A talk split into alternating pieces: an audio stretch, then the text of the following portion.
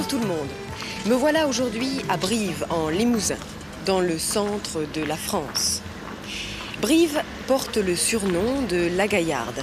C'est sans doute dû au courage de ses habitants qui ont défendu leur ville lors de nombreux sièges. Si vous voulez bien me suivre. De tout temps, Brive a été un carrefour commercial. À côté du commerce, on y trouve peu d'industries, construction mécanique, électrique et papeterie. Un bon nombre d'habitants travaillent dans les professions libérales et les services.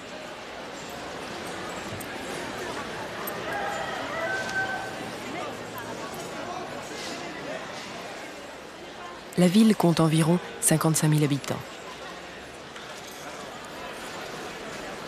Le marché Georges Brassens est un plaisir du palais et des yeux. Le célèbre chansonnier pensait que le marché de Brive était unique par ses couleurs et son ambiance. Les cèpes comptent parmi les spécialités de la région, sans oublier le foie gras, bien sûr. Comme ça? Oui, bon. Allez, voilà. Il y en a largement, largement, largement, même, même de trop pour deux.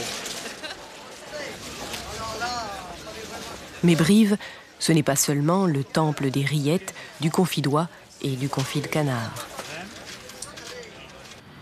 C'est aussi un îlot culturel. Dans le centre historique, les anciens bâtiments des 15e, 17e et 19e siècles ont été si bien rénovés.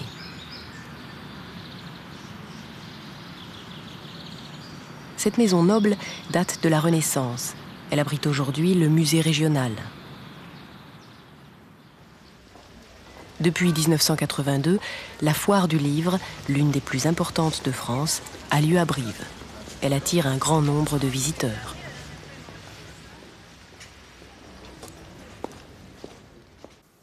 Quelques précisions concernant ce court documentaire sur Brive. La ville est qualifiée de gaillarde, c'est-à-dire forte, puissante. Mais c'était plutôt autrefois. Aujourd'hui, on n'y fait plus la guerre. Les professions libérales s'y sont installées, les avocats, les médecins, etc. Et quelques industries, entre autres des papeteries, des fabriques de papier. Une papeterie est également un magasin spécialisé dans la vente du papier. Sur le marché de Brive, nous avons découvert des cèpes, champignons très courants dans la région. À côté de cela, des rillettes et des confits de canard. Mais nous n'allons pas parler de gastronomie cette fois-ci. Regardez bien. Le thème de notre émission d'aujourd'hui est la médecine générale. Nous nous sommes mis en relation avec le docteur Patrick Kurdijac, qui fait partie d'un groupe médical et paramédical de l'agglomération de Brive.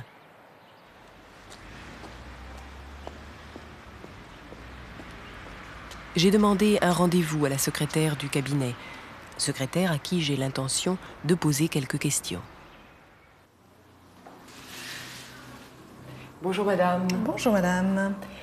J'ai rendez-vous avec le médecin, le docteur Kurdijac. Ce matin Oui. C'est... C'est pour une interview. Ah oui, en effet, monsieur Kurdijac m'en a parlé. Vous deviez passer en fin de matinée. C'est ça. Pour le moment, il est occupé, puisqu'il est impatient, mais si vous voulez patienter. Je vais vous poser une question. Oui. Euh, vous pouvez m'expliquer un petit peu le système euh, de l'assurance maladie en France? Oui, bien sûr. Donc le patient vient, euh, il doit régler sa consultation. Je vais vous montrer la feuille de maladie. Voilà, le médecin remplit donc cette partie-là, note le montant des honoraires perçus, remet la feuille au patient qui, lui, doit remplir le recto de cette feuille en notant son numéro d'immatriculation à la sécurité sociale, son nom, son adresse, s'il est en arrêt de travail ou pas. Il signe cette feuille et l'envoie à son centre de sécurité sociale pour être remboursé trois semaines après environ. Tout cela, il le fait chez lui, après la oui, visite bien sûr, bien sûr, oui. Comment ça se passe pour les gens qui ont un revenu très faible, trop faible, pour payer la consultation? Donc vous avez ceux qui sont sans domicile fixe, qu'on appelle SDF, ceux qui ont l'aide médicale gratuite. Ceux qui sont à 100%, qui ont une affection de longue durée, donc reconnue, reconnue par la sécurité sociale, et donc ne règlent pas euh, le montant de leur consultation. Bon, ben, merci. De rien. Je vais prendre place. Oui, oui, asseyez-vous, madame. C'est un sujet qui nous concerne tous. Je suis malade, je vais chez le médecin. Qui va payer Tout d'abord moi. Je vais régler la consultation. Puis, je vais envoyer cette feuille de maladie ou de soins à mon assurance maladie, en l'occurrence la sécurité sociale, organisme public qui assure toute la population. Sur cette feuille de maladie, je vais inscrire mon numéro d'immatriculation, mon nom et mon adresse. Je vais également inscrire si je suis en arrêt de travail, si je dois rester chez moi à cause de ma maladie. Le médecin, lui, note les honoraires perçus, c'est-à-dire la somme que j'ai payée pour la consultation. Perçu vient du verbe percevoir.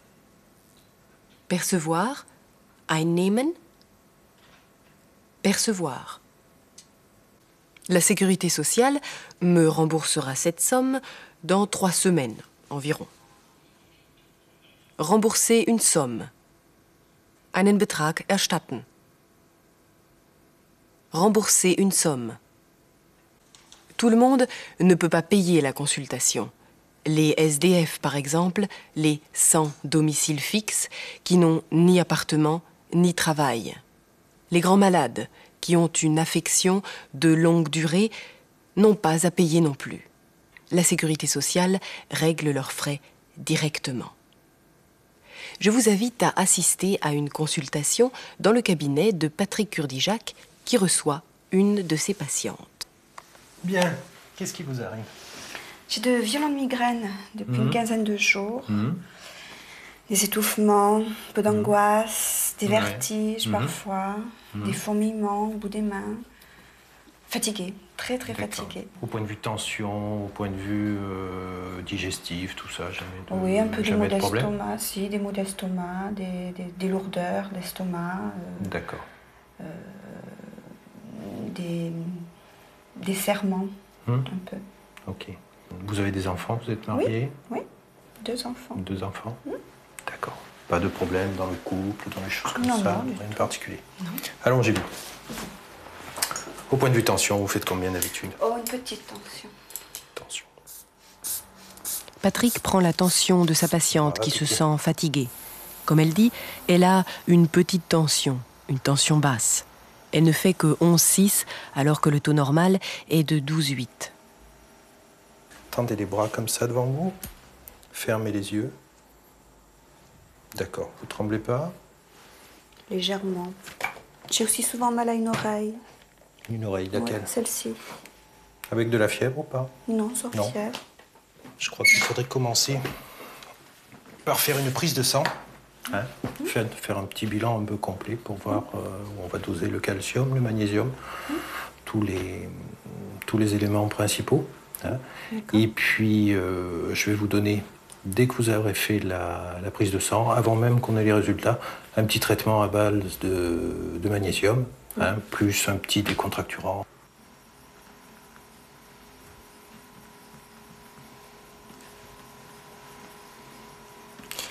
Alors, je vais vous donner du Magné B6. Vous prendrez un comprimé le matin et un comprimé le midi pendant 20 jours.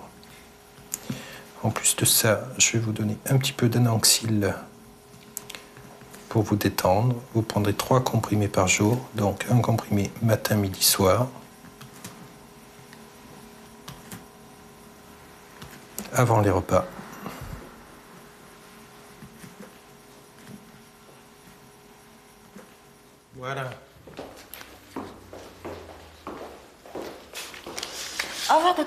Au revoir. Bonne journée. Merci.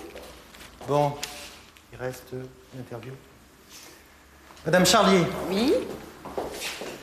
Bonjour, monsieur. Bonjour. Entrez.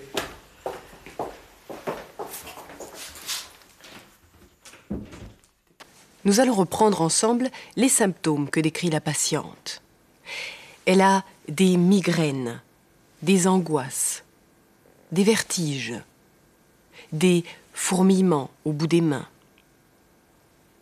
L'angoisse, Angst, innere Unruhe. Le vertige, Schwindelgefühl. Le fourmillement, Kribbeln. Le médecin lui demande si elle a des problèmes digestifs. Et en effet, elle parle de lourdeur d'estomac. Les problèmes digestifs. Les problèmes digestifs. Les lourdeurs d'estomac. Magenbeschwerden. Les lourdeurs d'estomac. Puis Patrick lui prend la tension. Regarde si elle tremble. On peut avoir une tension trop haute, zu hohen Blutdruck haben, ou avoir une tension trop basse, zu niedrigen Blutdruck haben. À la fin de cet examen, Patrick prépare une ordonnance à sa patiente. Elle va d'abord se faire faire une prise de sang, une analyse, un bilan complet. La prise de sang. Blutentnahme, Blutuntersuchung. La prise de sang. Puis, elle va prendre du magnésium et un décontracturant, un médicament qui va la détendre, lui faire passer ses angoisses. Si vous le voulez bien, nous allons reprendre ensemble quelques expressions de la consultation. J'ai de violentes migraines. J'ai de violentes migraines. J'ai aussi souvent mal à une oreille. J'ai aussi souvent mal à une oreille. Je crois qu'il faudrait commencer par faire une prise de sang. Je crois qu'il faudrait commencer par faire une prise de sang. Très bien. J'ai enfin pu interviewer Patrick entre deux clients. Voici ce qu'il m'a dit. Vous avez fondé un groupe médical. Combien de personnes travaillent ici Tout d'abord, une précision, je n'ai pas fondé le groupe, mais je suis entré en supplément dans un groupe qui existait déjà. Euh, un groupe qui a été composé de deux médecins, un homme, une femme, euh, de trois infirmières, euh, quatre kinés et une secrétaire, une femme de ménage. J'oubliais une pédicure qui vient de temps en temps, qui n'est pas ici à temps complet. Combien de médecins y a-t-il à Brive environ? Sur Brive, je pense qu'il doit y avoir euh, 50 à 70 médecins pour une, euh, une ville de 70 000 habitants avec euh, la, la proche banlieue, quoi, avec les, les petites bourgades environnantes qui, qui touchent la ville. Quoi. Combien d'années d'études avez-vous faites? Alors j'ai fait 8 ans d'études, donc après le baccalauréat, donc après la fin des études secondaires, plus 4 ans qui m'ont servi à faire une pseudo-spécialité dans la médecine d'urgence et qui me permet d'occuper un poste d'attaché au niveau du, du SAMU, c'est-à-dire du service d'aide médicale urgente. Vous pouvez me parler du SAMU un petit peu plus?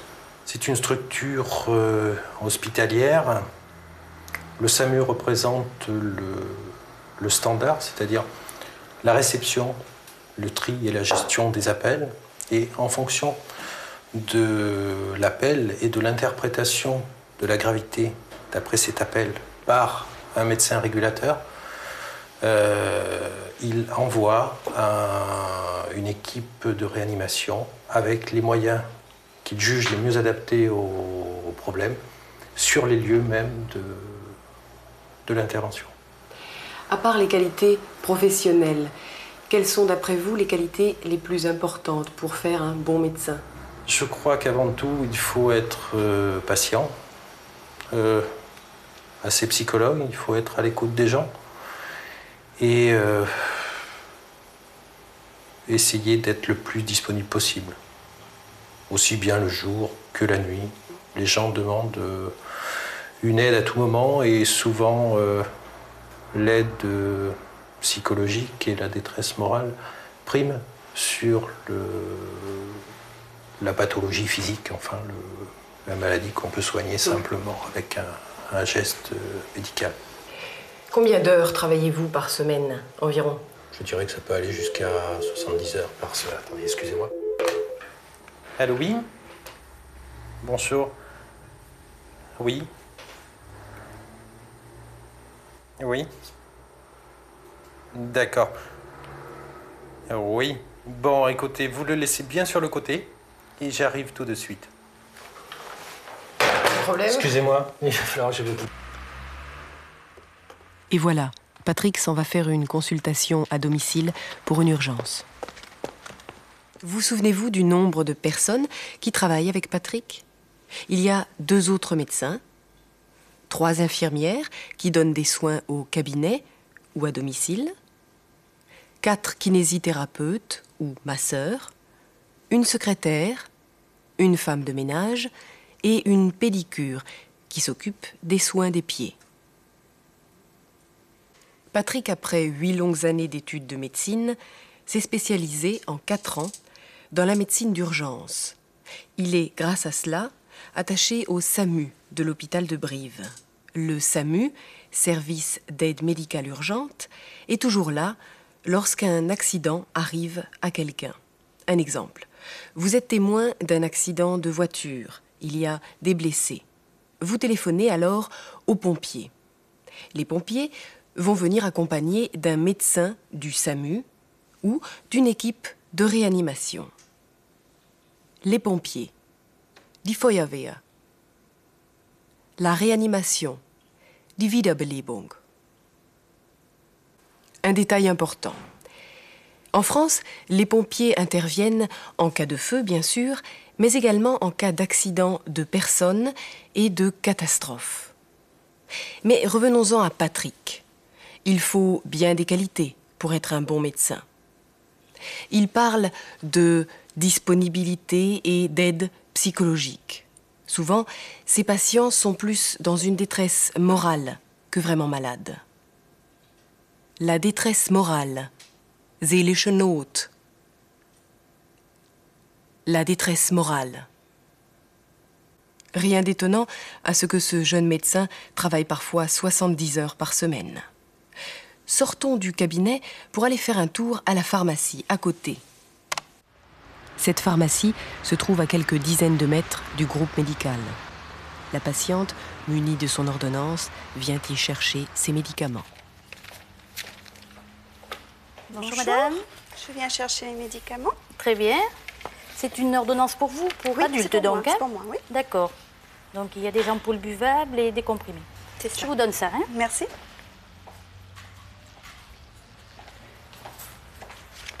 voilà.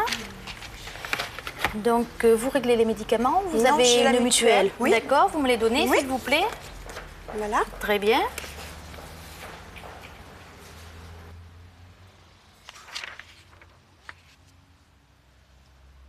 Voilà, alors je vous colle les vignettes.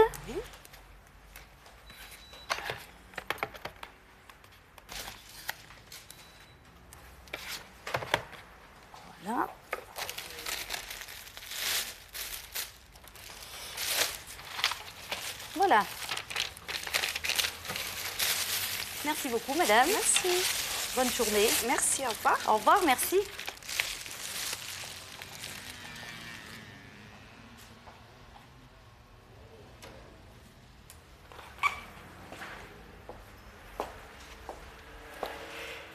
Que vous êtes en relation avec le cabinet du docteur Kurdijac Oui, bien sûr. De par la proximité, euh, la majorité des patients arrivent donc chez nous à l'officine et nous restons en contact aussi bien par les ordonnances pour appeler quand il y a un problème ou autre, mais très souvent, bien sûr. Est-ce que votre métier de pharmacienne se limite à la vente de médicaments? Non, nous avons un rôle tout à fait euh, autre, qui est un rôle social, humain. Nous recevons beaucoup les patients, dans, par exemple, dans le bureau, pour, euh, pour les écouter, pour... euh, euh, Il y a tout un dialogue qui s'installe, mais aussi on fait beaucoup de parapharmacie, cosmétologie et autres. De quel genre sont les conseils que vos clients vous demandent? Mais beaucoup de conseils, par exemple la jeune maman qui a besoin d'un conseil pour le nourrisson, mais aussi euh, des conseils de la personne âgée. Euh, c'est pas du tout limitatif. hein. Il y a beaucoup de conseils. Dites-moi comment faire si j'ai besoin d'un médicament un dimanche, le week-end ou un jour férié. Alors il y a ce qu'on appelle des pharmacies de garde. Euh, pour cela, il faut passer euh, par le commissariat, donc appeler le commissariat, ou alors c'est donc dans le journal local. Il y a une, une inscription tous les dimanches. Nous avons revu la patiente de Patrick qui venait chercher ses médicaments, des ampoules buvables et des comprimés. Elle n'a pas payé car elle a une mutuelle, une assurance complémentaire qui règle directement les médicaments à la pharmacie. Pour ce faire, la pharmacienne colle les vignettes des médicaments sur la feuille de maladie qu'elle envoie ensuite à la mutuelle. Le travail des pharmaciens a changé. Il consiste beaucoup à donner des conseils. Par exemple, à la maman pour son nourrisson, son bébé, ou bien aux personnes âgées. Et pour le côté pratique, n'oubliez pas que la nuit et le week-end, vous pourrez trouver vos médicaments à la pharmacie de garde indiquée dans le journal ou par le commissariat. J'ai réussi à rencontrer Patrick en privé et j'ai découvert son hobby. Voyez plutôt. Son métier, Patrick a une passion, l'aviation. Dès qu'il a un peu de temps libre, il se rend à l'aéroclub de Brive pour y faire une balade en avion. Avant de partir, il vérifie le bon fonctionnement de son appareil, met son casque, puis ferme son cockpit. Et le voilà parti. Ah, j'oubliais. Patrick fait de la voltige. Ce que c'est? Voyez vous-même.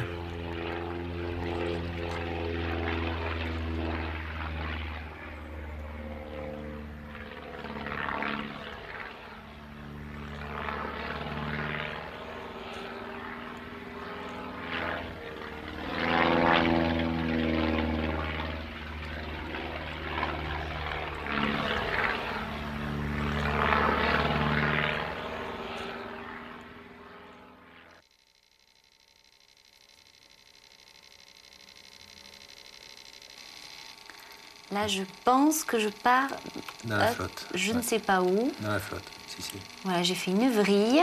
Voilà. c'est oh, trop tard. Eh bien, tant pis. Je suis à l'eau. C'est pas de chance. Il y a eu un léger problème, non? Oui, Oui, j'ai ça arrive. Mais c'est pas évident. Euh, Dites-moi, Patrick, vous êtes très occupé, mais je crois que vous avez un passe-temps assez original. Je fais de, de l'aviation depuis une dizaine d'années maintenant.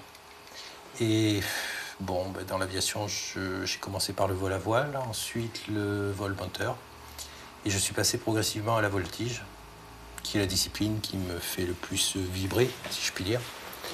Et qui, euh, qui me passionne. Bon, on a la chance à Brive d'avoir un club qui marche bien, d'avoir un avion de voltige, parce que ce sont quand même des avions un peu particuliers, à la fois par euh, le moteur, l'alimentation et la solidité. Euh, petit à petit, j'en suis devenu responsable de ce club et donc euh, les trois quarts de mes loisirs passent euh, dans l'aviation. Valérie, Voilà. vous travaillez. Qu'est-ce que vous faites? Quelle est votre profession? Je suis esthéticienne. Je travaille dans une grande parfumerie dans laquelle je fais des soins esthétiques. Et je fais aussi en partie de la vente en parfumerie. Et qui s'occupe des tâches ménagères? Vous faites le ménage? Parfois Ça peut arriver, ça peut arriver. Bon, enfin, en général, c'est Valérie. Oui. On s'entraide bien un petit peu, on est obligé de toute façon, hein, étant donné que nous travaillons tous les deux. euh, en fait, c'est celui qui a un petit peu de temps qui, qui va, qui va aider l'autre. Vous êtes mariée? Non, pas encore. C'est un projet, mais bon, je crois qu'il faut faire les choses les unes après les autres. Et bon, on a misé un peu sur l'installation, euh, et puis maintenant, on va penser au reste. Bon courage pour le reste. Je vous laisse continuer à, à jouer. Quelques termes employés par Patrick qui fait de l'aviation depuis longtemps déjà. Il a commencé par le vol à voile. Le vol à voile. Segelfliegen. le vol à voile. Après cela, il a appris à piloter un avion à moteur et maintenant il fait de la voltige. Patrick est responsable du club de Brive. Valérie, son amie, est esthéticienne dans une parfumerie. Elle donne des soins et vend des produits cosmétiques. Valérie et Patrick ont un projet, se marier. Souhaitons leur bonne chance. Quant à moi, j'espère que vous allez passer quelques minutes agréables dans les environs de Brive. Vous allez découvrir des maisons en grès, en pierre rouge, dans un village qui a perdu petit à petit ses jeunes, partis à la ville. C'est ce qu'on appelle l'exode rural. Autrefois, ce village était connu des pèlerins de Saint-Jacques de Compostelle. Le pèlerin, pilga, le pèlerin. On y va? Merci de votre attention et à bientôt en Auvergne. Le Limousin comprend trois départements, la Creuse, la Haute-Vienne et la Corrèze. Cette région, aux confins du Massif central et de l'Aquitaine, est le cœur vert de la France. À 25 km au sud de Brive se trouve Collonges-la-Rouge, qui fait partie des plus beaux villages de France.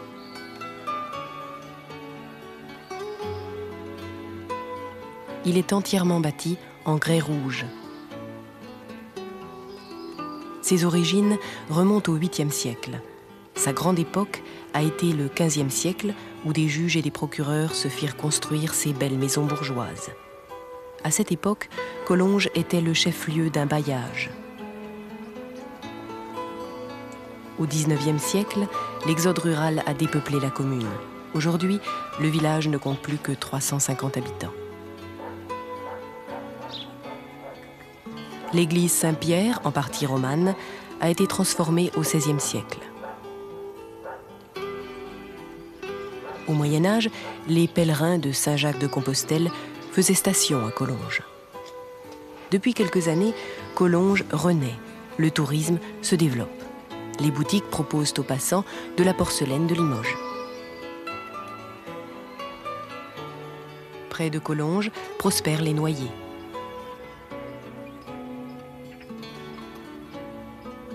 Les noix qui tombent de l'arbre sont recueillies dans des filets. l'eau est abondante dans le cœur vert de la France. La Corrèze a donné son nom au département.